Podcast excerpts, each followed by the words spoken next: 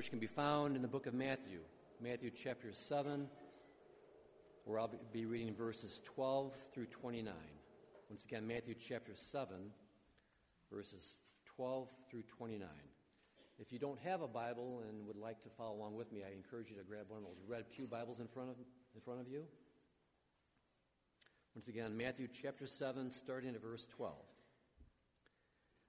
So, in everything, do to others what you would have them to do to you, for this sums up the law and the prophets.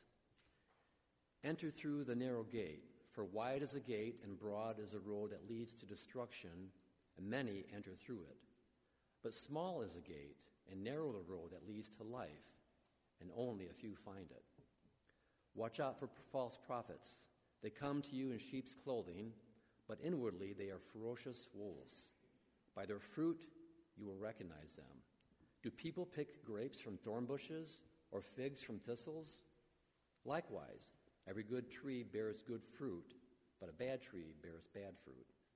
A good tree cannot bear bad fruit, and a bad tree cannot bear good fruit. Every tree that does not bear good fruit is cut down and thrown into the fire. Thus, by their fruit you will recognize them. Not everyone who says to me, Lord, Lord, will enter the kingdom of heaven, but only the one who does the will of my Father who is in heaven. Many will say to me on that day, Lord, Lord, did we not prophesy in your name, and in your name drive out demons, and in your name perform many miracles? Then I will tell them plainly, I never knew you. Away from me, you evildoers. Therefore, everyone who hears these words of mine and puts them into practice is like a wise man who built his house on the rock.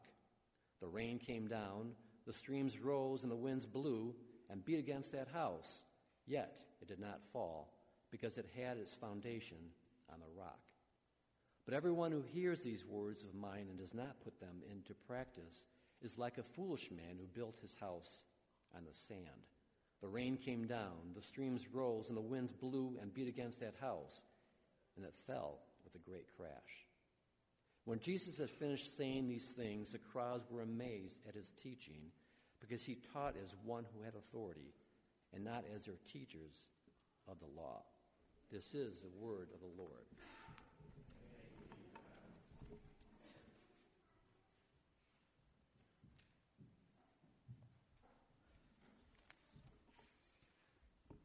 Good morning again. It's good to see everyone. Thank you, Kevin, for reading today's passage. Well, I sincerely hope that all of your Christmases were good, that you had a good time with family, that it was a good, restful time, although it probably doesn't feel very restful. I know many of you are running around going as uh, all sorts of houses throughout the week, so. Uh, but yeah, like I said, Pastor Eric and his family, they're in Nebraska. They're visiting family, and uh, they'll be back next week. Uh, and we are also, we are in Christmas tide, although today's message may not sound very Christmassy, may not seem tied to Advent at all, but uh, I assure you it actually is, uh, at least somewhat. And so uh, we want to keep in mind that Christ's arrival on earth was the beginning of the establishing of his kingdom on earth. And that's really what Advent is, is that we're now waiting for that to fully come into being. And so, uh, yeah. It, so if you think about it in that way, when Christ was born, the kingdom of heaven was introduced to the world. But what is the kingdom of God or heaven? Those are interchangeable, but you, and you see it throughout Scripture. But but what even is that? What does it mean? Um, and that's the question I want to explore today, because perhaps we don't even think in these terms at all. Uh, you know, we, we don't spend time thinking about the kingdom of God or heaven.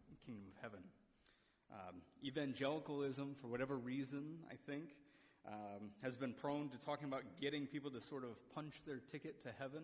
You know, I believe this, and therefore I'll get this. You know, uh, I believe in God, and so now, now I will spend eternity with Him. And the problem with that is not so much in in the uh, in the words that are said, because that's true. If you believe in Jesus, then yes, you will spend eternity with him. But it's, but it's what's left unsaid that actually becomes problematic because there's a lot more to it than that. You can't just say, oh, yeah, no, I believe Jesus exists. We're good, you know. I, am set for life now. There's nothing else uh, that is required of me. And so Uh, and so we get into this mindset of sort of thinking transactionally about our relationship with Jesus. You know, again, I, I, got, I did this, I did A, now I get B. And that's not really how Jesus or the apostles ever talk about salvation, right? They never say, okay, you know, here's, here's the list of things that you got to do. Um, and in our passage today, we see some evidence uh, that Jesus really has another idea in mind. And so when we talk about a saving faith, you know, when somebody becomes saved, what we mean is that it is through faith that we will avoid ultimate condemnation when Jesus returns to judge the world and to eradicate sin. We are indeed being spared or saved from something in this situation. But that is not the whole story. And that's where I think we sometimes run into issues because salvation reflects a status, not a destination, right? It's not about necessarily where we're going, but about who we are in Christ. And this status marks believers of having that particular relationship with Christ, that we trust in his righteousness and good works to sufficiently cover us on the day of judgment. So it isn't a destination, it is a reality. Okay, being saved is a reality, and with reality should come uh, a certain approach to life, one that should come naturally if it is real for us. So, if a reality in your life is that you have eight children, you probably shouldn't have an expectation of having a quiet house. It's just probably not going to happen. I have two, and it's hard enough to get a quiet house. Uh, you know, if you care for animals on a farm, uh, you probably aren't going to get too many days off. And if you do, you got to, you know, set up a whole system. People got to come and take care of your animals for you. Um, you know, I'm in school again this time. You know, uh, full time job, uh, husband, father of two. Uh, I just don't have that much free time, uh, at least not what I used to have. So, uh, and so our realities they they uh, they shape sort of our expectations, but but it should also inform our ethics, our way of doing things. And so, uh, you know, the things that we do and why we do them. Being poor likely means that you're not going to spend lavishly.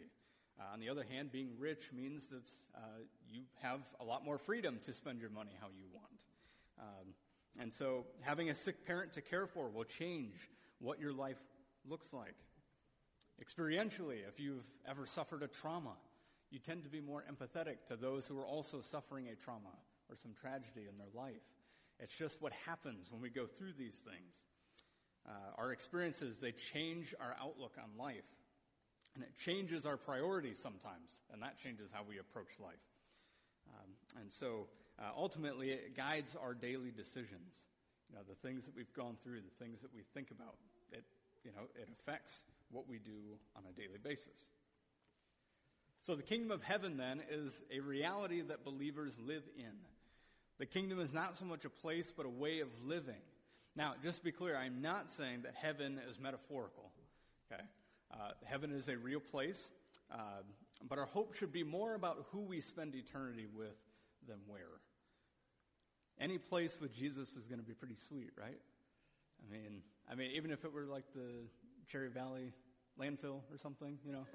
I mean, hopefully not, right? I mean, hopefully it's better than that. But but even if it were, right? Like, okay, Jesus is there. I think, I think, hopefully we'd all be happy with that. Um, and so, and I also want to say too that that having hope in the new heavens and the new earth is not a wrong thing to have. In fact, it's good and proper for Christians to hope for. It is a magnificent and beautiful thing that God has promised to his children, and so we'd be fools not to hope for it. But Jesus and his work, okay, that is the reason that that place is so magnificent and beautiful. And so we want to be careful that we're not elevating sort of the gift above giver.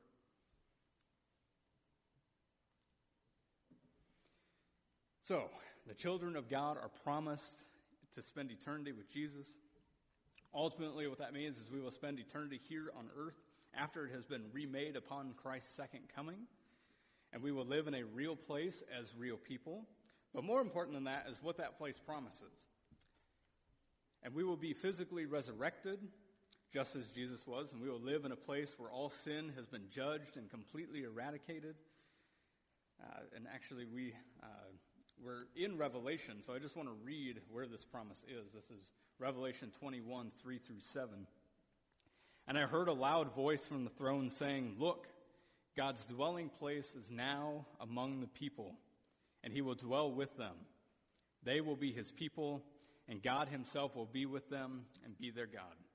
He will wipe every tear from their eyes. There will be no more death, or mourning, or crying in pain, for the old, old order of things has passed away.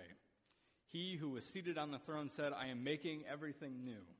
Then he said, Write this down, for these words are trustworthy and true.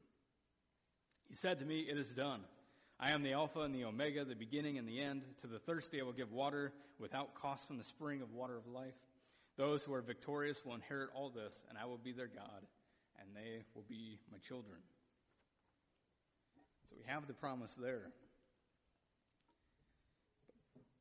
But the earth and the heavens will be remade just as we ourselves were remade as new creations, free from sin and our grief. And what do you suppose living in a place like that even looks like? I mean, it's hard to fathom, right? I mean, a, a world without sin is just, I can't imagine it. Uh, but hard to or not understand, uh, we better at least have the gist of it because this is what being a Christian means. And, and that means that we live in that reality and, and with that hope and expectation. That we live as though the coming reality is already present. And that is the message that Jesus is preaching. Really throughout all the Gospels, but particularly here in Matthew and the Sermon on the Mount. As I said, our calling as Christians is to live out this reality of the kingdom. As we faithfully do so, people will see us living radically different lives from everyone else, and they will be drawn to it.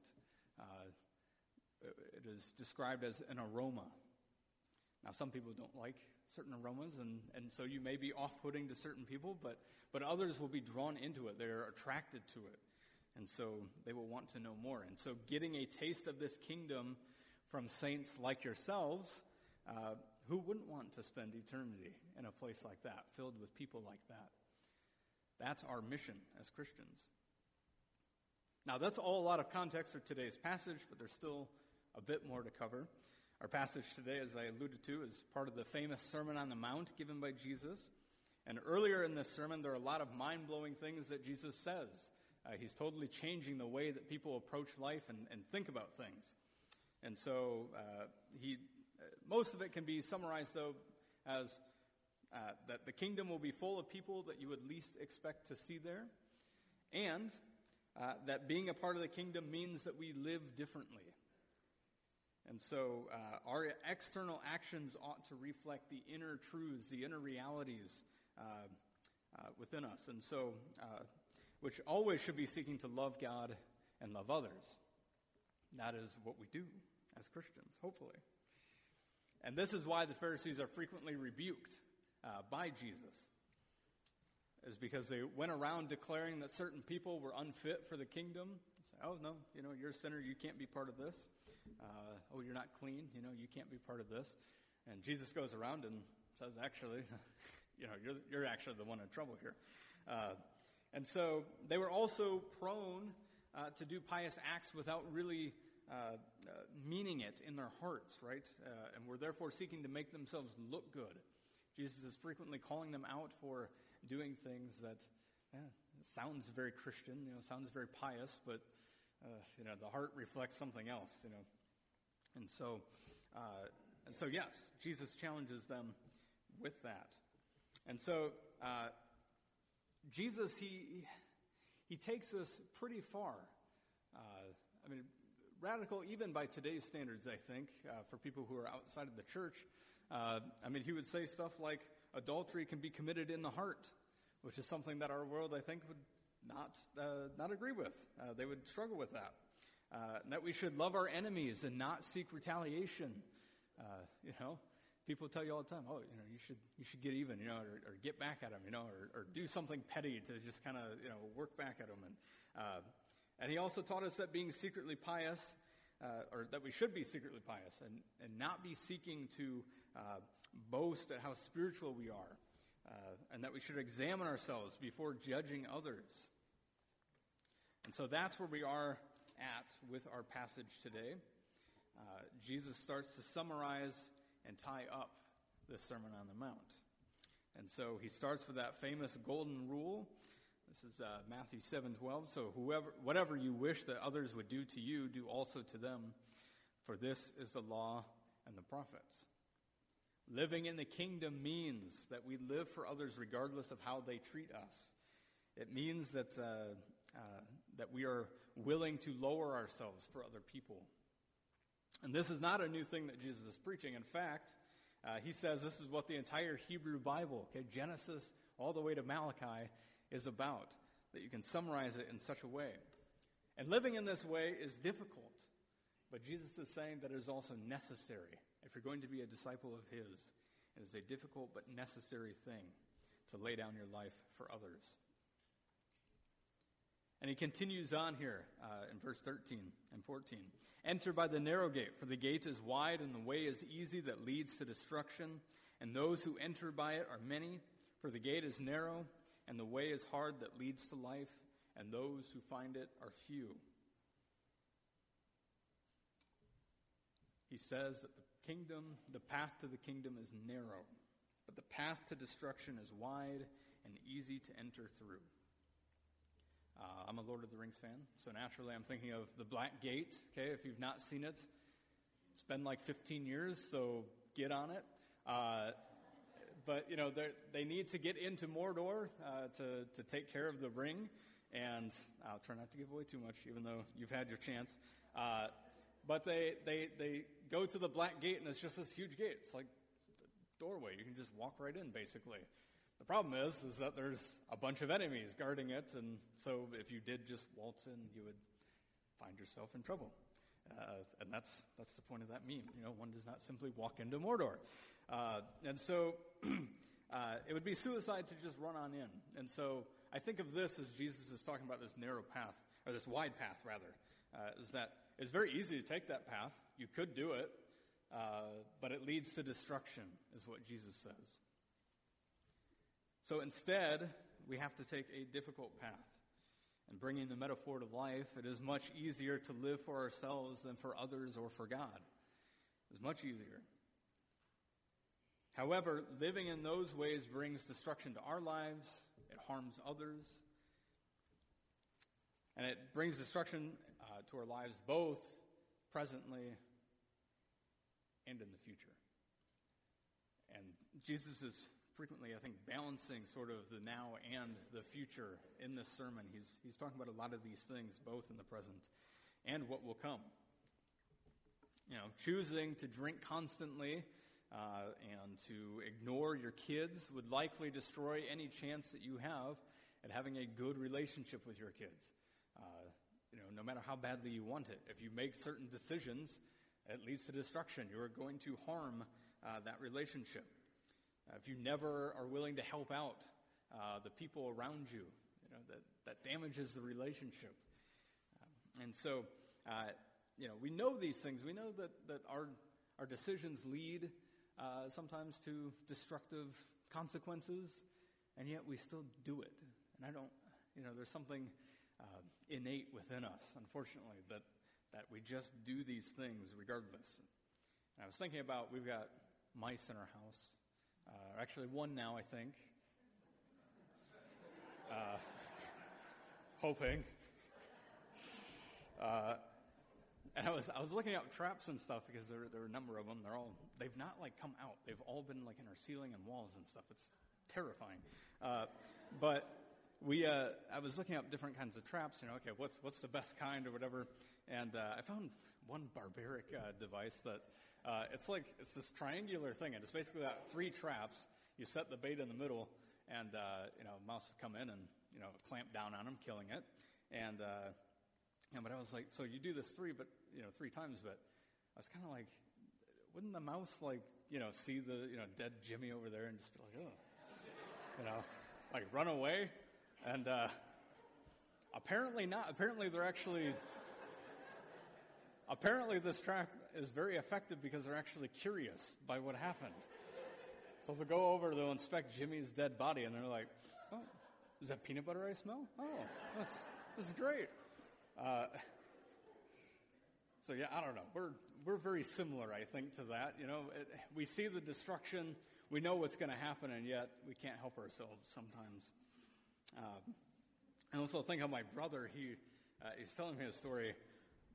When he was younger, uh, he worked at a uh, beauty salon store, um, and he was the only male that worked there. It's not very surprising. Uh, now, he knew it was probably a bad idea. Uh, we didn't realize how bad of an idea it was. But like over the course of like four or five months, he had dated like most of the of his coworkers, and so at some point he was like, it was just unbearable to go to work. It was just a mess, as you can imagine. Uh, of course, that brings destruction to your work environment. But this self destruction is a reason that Jesus came in the first place. The narrow path to the kingdom is illuminated by Jesus and his teachings. In this world, we're told that in order to get ahead or to find happiness, that we need to take care of ourselves and do what feels good to us. And that general idea has probably always existed, although probably in certain periods of history it's you know more prevalent than others. But but I think it's always been around, and really ultimately isn't that what happened with Adam and Eve? You know, they distrusted God and they went with what they thought would please them most. Our sin is a rebellion against God the King. I don't know that we necessarily think of God as king, even though we just sang hymns about it. But we, you know, we don't think of it in that way. But God is king, and this is his kingdom. And when we sin, we are in rebellion against him. And Jesus seeks to restore us by showing that the most blessed and happy life is the one that lives for God and others, embodying the kingdom principles that Jesus taught. Now we get a little uncomfortable. Uh, in verses 15 through 20, uh, Jesus warns his listeners that there are false teachers. And so here's what he says Beware of false prophets who come to you in sheep's clothing, but inwardly are ravenous wolves. You will recognize them by their fruits. Are grapes gathered from thorn bushes, or figs from thistles? So every healthy tree bears good fruit, but the diseased tree bears bad fruit. A healthy tree cannot bear bad fruit, nor can a diseased tree bear good fruit. Every tree that does not bear good fruit is cut down and thrown into the fire. Thus you will recognize them by their fruits. These false teachers may say the right things, they may echo Jesus' teachings even. They'll wear sheep's clothes, but they are actually wolves, the very things that feed on sheep, the very things that pastors and uh, are called to look out for, and we are also called to identify uh, the wolves among us. But if they look like sheep but are actually wolves, how are we supposed to identify them? Jesus gives us a metaphor of trees bearing bad fruit or fruit that is unnatural. What happens to the tree that does not produce the desired fruit? What happens to the diseased tree? It gets cut down and cast into the fire. Uh, Diana's uncle is actually a tree doctor of sorts, and that's part of his job. He'll he'll go into a forest, a national forest, and you know, well, there's a diseased tree. We've got to take care of that. You don't think about it very long because there's a real danger there. You know, if it is allowed to spread, then all these trees will die, and so you take care of it. And so Jesus says that those who have deceived others with a false gospel will be judged. Today we are surrounded uh, by all sorts of even, uh, evangelists who preach a false gospel. I specifically have in mind the sort of prosperity teachers uh, who target the ill, the poor, or otherwise disenfranchised. They tell people that if they only believe that Jesus will bless them and their health and wealth. And of course, in order to prove that you really do believe, you need to back that up with money. You need to give to the preacher so that he can continue to go around and spread the good news, which apparently is that Jesus can be bought. And so all of our troubles can go away so long as we're willing to part with our money. We need to put our money where our mouth is, according to these people. The problem with that, well, there are many problems. There are many terrible aspects to this. But of course, the first thing is that it has nothing to do, their message has nothing to do with what Jesus has done in forgiving us our sins defeating death, resurrecting from the earth. It's all about right now. And, and what can Jesus give me right now? But the other, horrible parts of this are implicit within these sorts of statements is a guilting of people to give money that they don't have. And worse off, I think that they make promises on behalf of God that God never made himself. Jesus did not promise that you would never get sick. What did he promise? Well, John 16:33 says that you will have trouble in this world. That's what Jesus promises us. Not that we will avoid trouble in this world, but that we will have it. Pastor Eric has covered that topic uh, quite a bit, both last week and you know, really over the last year or so. Uh, but, you know, Christians, we are called not to avoid suffering, but to rejoice in our sufferings and not to try and avoid it at all costs. Uh, it may very well be that God is calling us as disciples of Jesus to to suffer on his behalf and for his glory so that others might come to faith through that shame or through the suffering. And so, as faithful disciples, we must be willing to do that, as hard as it may be. And so, shame on these people who talk a lot about Jesus but miss the entire point. Shame on those who intentionally preach the name of Jesus to line their pockets. But another terrible consequence from this sort of preaching is that they look at the evangelist, the people hearing this, uh, and you know, often that person is extremely well dressed. Um, they flaunt their wealth, and they look at that and they think, "Did Jesus give you that? Did Jesus make you rich? Well, hot dog, sign me up. I want that. You know." Of course, uh, I just got to follow a few rules, and Jesus will make me rich, and all my problems will go away. Of course, I'll sign up for that. Of course, for those of you who are Christian, you know by your own experience that this is not what life is like. That's not how that works. And so, you know, whatever relationship they end up having with Jesus is one that is built not on the gospel, uh, but on some weird idea that Jesus will give them whatever they want. And all they have to do is press the right buttons. And Jesus is clear on what will happen to these preachers they will be cast into the fire. Now, there's another sort of false teacher that I briefly want to talk about, and that is a false teacher who simply teaches bad theology, which I think is self evident in the name false teacher, but, uh, but usually this happens because people are trying to make God more palatable. You know, there are some uncomfortable passages in Scripture, like the one that I'm reading currently. Uh, and so sometimes there are people out there who will try to soften the blow or will uh, change things around so that, oh, Jesus didn't really say that, or, you know, oh, God doesn't really think that.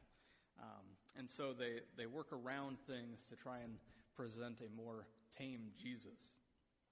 There are ancient heresies that have done this, such as Marcionism, uh, which claim that the God of the Old Testament is different than the God of the New. Uh, you know, but we have people today claiming that you know you shouldn't take the Bible so literally. You know, you know, you take the good parts and basically, you know, leave all the troublesome stuff out. Try to live a good life based on based on what you read.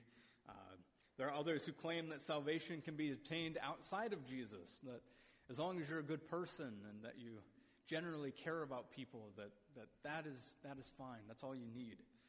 Uh, and these are dangerous theologies because they undermine Jesus' teachings, or sometimes try to add to them. You have some groups of Christians who will claim that in order to be saved, you must also speak in tongues, or that you must be able to perform miracles, or something like that. Uh, and Jesus says, you know, beware of these people. Now, to be clear, there is a difference between false teaching and just a difference of opinion. And the way to identify this is really ask the question Does what they're saying affect the way that I am saved? Does it affect Jesus and his work in my life? Because, uh, especially in our circles, unfortunately, the Reformed tradition, uh, I feel like the false teacher label is too quickly cast out uh, and applied to people that really it's like, no, they just read the Bible a little differently than you and come to a different conclusion. Um, and so a lot of people, they'll, they'll throw that label out there. Uh, you know, there are all sorts of churches out there. Uh, there's a lot of different beliefs out there. But most of us believe the same general thing. You can go on our webpage and you'll see it's sort of the core doctrinal things, you know, that, that we believe that Jesus is the Son of God, you know, that Jesus died on the cross for our sins, stuff like that. So there's a lot of overlap between a lot of these churches. And yes, there are distinctions between them and everything, and they're worth considering, but Uh, but it is not a false teacher if they just have a slightly different understanding of God and his work in your life. What, what makes it a false teaching is when they start messing with how salvation works or what it does. And that's when we want to start uh, being very careful around those people. So now, Jesus, he goes even further here uh, in verse 21. Not everyone who says to me, Lord, Lord, will enter the kingdom of heaven, but the one who does the will of my Father who is in heaven. On that day, many will say to me, Lord, Lord, did we not prophesy in your name and cast out demons in your name and do many mighty works in your name? And then I will declare to them, I never knew you. Depart from me, you workers of lawlessness.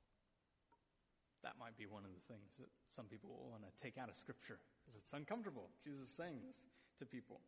Uh, and so Jesus says that there are many who are not where they think they are. When we talk about that path, you know, the narrow and the wide path, there are many who think that they're on the narrow path. And Jesus says they will be surprised.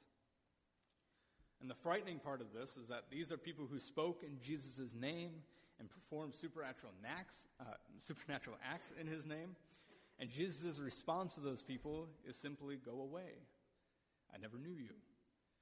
And that's challenging. Uh, but first, let's provide some context to try and make sense of this. Jesus is not saying that people who act in his name are going to necessarily be condemned, right? Of course, that's outrageous. You know, what is a pastor uh, or, or, another minister of the gospel? You know, they are going to be doing things in Jesus' name. Um, and this is where uh, verse 21 really helps us because it gives us a specific person in mind. And that is, there are people out there who will do things in Jesus' name, but have not actually done the will of the Father. They have done things in Jesus' name, but they have not done the will of the Father. And so the person who is not living in relation with God and merely doing the things that they think God wants them to do, uh, these are the people that need to feel the heat a little bit. That, okay, uh, you know, maybe you're not living the way that you're supposed to be. Um, uh, an analogy that came out of our high school group, you know, this is like the person who mops the floor when mom has asked them to sweep. You know, it's not that you're doing something bad necessarily, but it's not what you were asked to do. So, of course, you're being disobedient. That is an issue. And so, these people, okay, the people Jesus has in mind are those who don't even care to find out what Jesus wants from them. They're just happy to do the things that they think he wants. And so they take charge and they do what they think is best.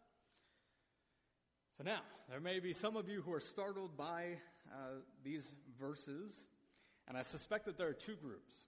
Okay, the first group is made up perhaps of people uh, who are startled because they recognize that Jesus is talking about them.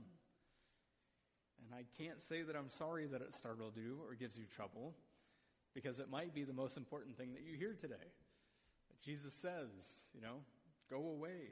I never knew you. Your salvation is at stake. And if that uh, uh, chastisement is going to be the thing that gets you to rethink how you live your life, then that's a good thing. That's why Jesus said it in the first place. Your morality, you being a good person, it's still a long ways from where you need to be. We'll talk about that more in a minute. But the other group that I suspect are a saintly bunch that struggle with their sinful flesh and in coming to grips with the astounding mercy that God shows them. Saints, this warning is not for you. It's not a warning for those who still wrestle with their sins, who experience shortcomings or even instances of rebellion against God. If that is you today, you can rest assured because you are promised to endure. As we see in several places, but I'm going to read Hebrews 7:25 and Ephesians 1:13 through 14. First from Hebrews. Consequently, he is able to save to the uttermost those who draw near to God through him, since he always lives to make intercession for them. Jesus is praying for all the Christians in the world. He is on your behalf, or praying on your behalf. Ephesians 1 13 through 14 says, In him you also, when you heard the word of truth, the gospel of your salvation, and believed in him, were sealed, sealed with the promised Holy Spirit, who is the guarantee of our inheritance until we acquire possession of it, to the praise of his glory. Notice that language, okay? I can stand before you and assure you uh, that your salvation is secure because Scripture tells us, but also because it doesn't depend on us. I think that's kind of the key. Uh, if maintaining our salvation was something that was left up to us, I think we'd probably have already lost it. That's just who we are.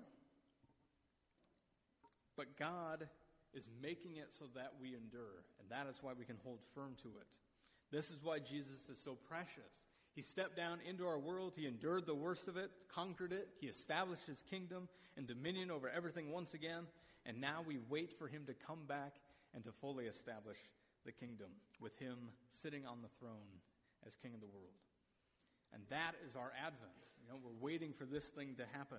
And when it comes back, every single person that has ever lived will be judged. And by what standard will they be judged? Well, we all have to be perfect if we expect to live in an eternal life of perfection. And that presents a problem for us because I think it's pretty clear that none of us are perfect. And not even in like the cute ways, you know, it's not, it goes far beyond being clumsy or, you know, disorganized or something like that. Uh, it goes far beyond that. We are deeply sinful, seeking our own will often above all else. Everyone will stand before the Father to be judged, all of us guilty, but Jesus steps in. Scripture tells us that Jesus' righteousness, for those who have put our trust in that, his righteousness, his perfection becomes our own. As we see in 1 Corinthians 1:30, and because of him you are in Christ Jesus who became to us wisdom from God, righteousness and sanctification and redemption. Christ becomes those things for us. And so we will be judged worthy to enter this new kingdom on that day. Those of us who have put our trust in that. Not because of our own good works, but because of Christ's good works. Christ steps in and takes, um, or stands in for us and advocates for us. And so, you saints uh, that struggle with the flesh, again, this is not for you. This, this warning uh, that, uh, of judgment here, this is for those who don't really know Jesus, who merely are doing good things but have never actually entered into a relationship with Him. So rest easy. God is working on your behalf. Now, resting in that does not mean that we are not seeking righteous living. And this is how Jesus closes his Sermon on the Mount. There's no such thing as a part time disciple, nor can one really call themselves an apprentice uh, if they never actually listen to their mentor. You only get benefits if you work full time, right? Unless you work at Starbucks or something, but that diminishes my illustration, so we're going to ignore that. Uh, but having access to knowledge is one thing, but having applied it is quite another. You know, knowledge applied is what we call wisdom. And so the person who builds their house on sand has failed to apply the knowledge given by Jesus, as Jesus talks about here in the end. Everyone then who hears these words of mine and does them will be like a wise man who built his house on the rock. And the rain fell, and the floods came, and the winds blew and beat on that house, but it did not fall because it had been founded on the rock. And everyone who hears these words of mine and does not do them will be like a foolish man who built his house on the sand. And the rain fell, and the floods came, and the winds blew and beat against that house, and it fell, and great was the fall of it. This is what I meant by the title of today's sermon. If you notice, the invisible-ish kingdom. It's that we don't know for sure who is in the kingdom. You know, it, there's not like a sensor that we can go around and, you know, and beep it over Diana or something. And, you know, if I get the right reading, okay, that's good. She's a Christian. Uh, but on the other hand, it is also true that it's not 100% invisible because Jesus says that we can tell by the fruits that people give. We can often see the knowledge that is applied in people's lives. And so we have all heard the words of Jesus today, and every time we read our Bibles and listen to sermons, uh, we've heard the words of Jesus. But we recognize that in order for us to have truly heard it, it necessarily means that you obey it, right? If you've ever been in a, a conversation, usually heated or, or intense, you know, where somebody just says, like, you're not hearing me, doesn't mean that you didn't, you literally didn't hear the words, you know, enter your, your ear canal. It means that you're not listening to what they have to say and, and changing your life or your behavior because of it, right? And so, in the same way, that is what God expects of us. The reasons that we are new creations who love God and seek to please Him, and that we are so transformed by the way the kingdom of heaven operates that we can't help but try to embody that in our lives. The benefits of obeying God are demonstrated in this passage. Life will rage on, and with it, destruction. This damage might be caused by our own hands, we've talked about, our own sin. And in this case, Jesus, I think, is saying that, you know, by trusting and obeying in Him, uh, that we actually minimize the damage done to us and by ourselves. Uh, and it allows us to stand firm and to sort of rebuild. We learn from it and we move on. However, the storm may also represent the damage that others have inflicted upon us, or just the things that happen in life. Uh, you know, the lost family member, the financial ruin, the unsalvageable relationship. You know, these are difficult things that life brings on us. But we've been talking about the kingdom as a reality, and salvation is a way of life, informed by the life and promises of Christ. And as painful and as world shattering as things can be in life, the house built on rock is built on something eternal that endures even the roughest of storms. And so that is why we want to apply that.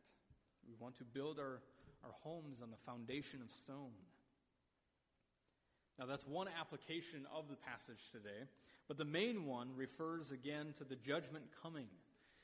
Jesus' main point is that no matter what you do in life, if it is built on anything other than Christ, it will perish in the final judgment.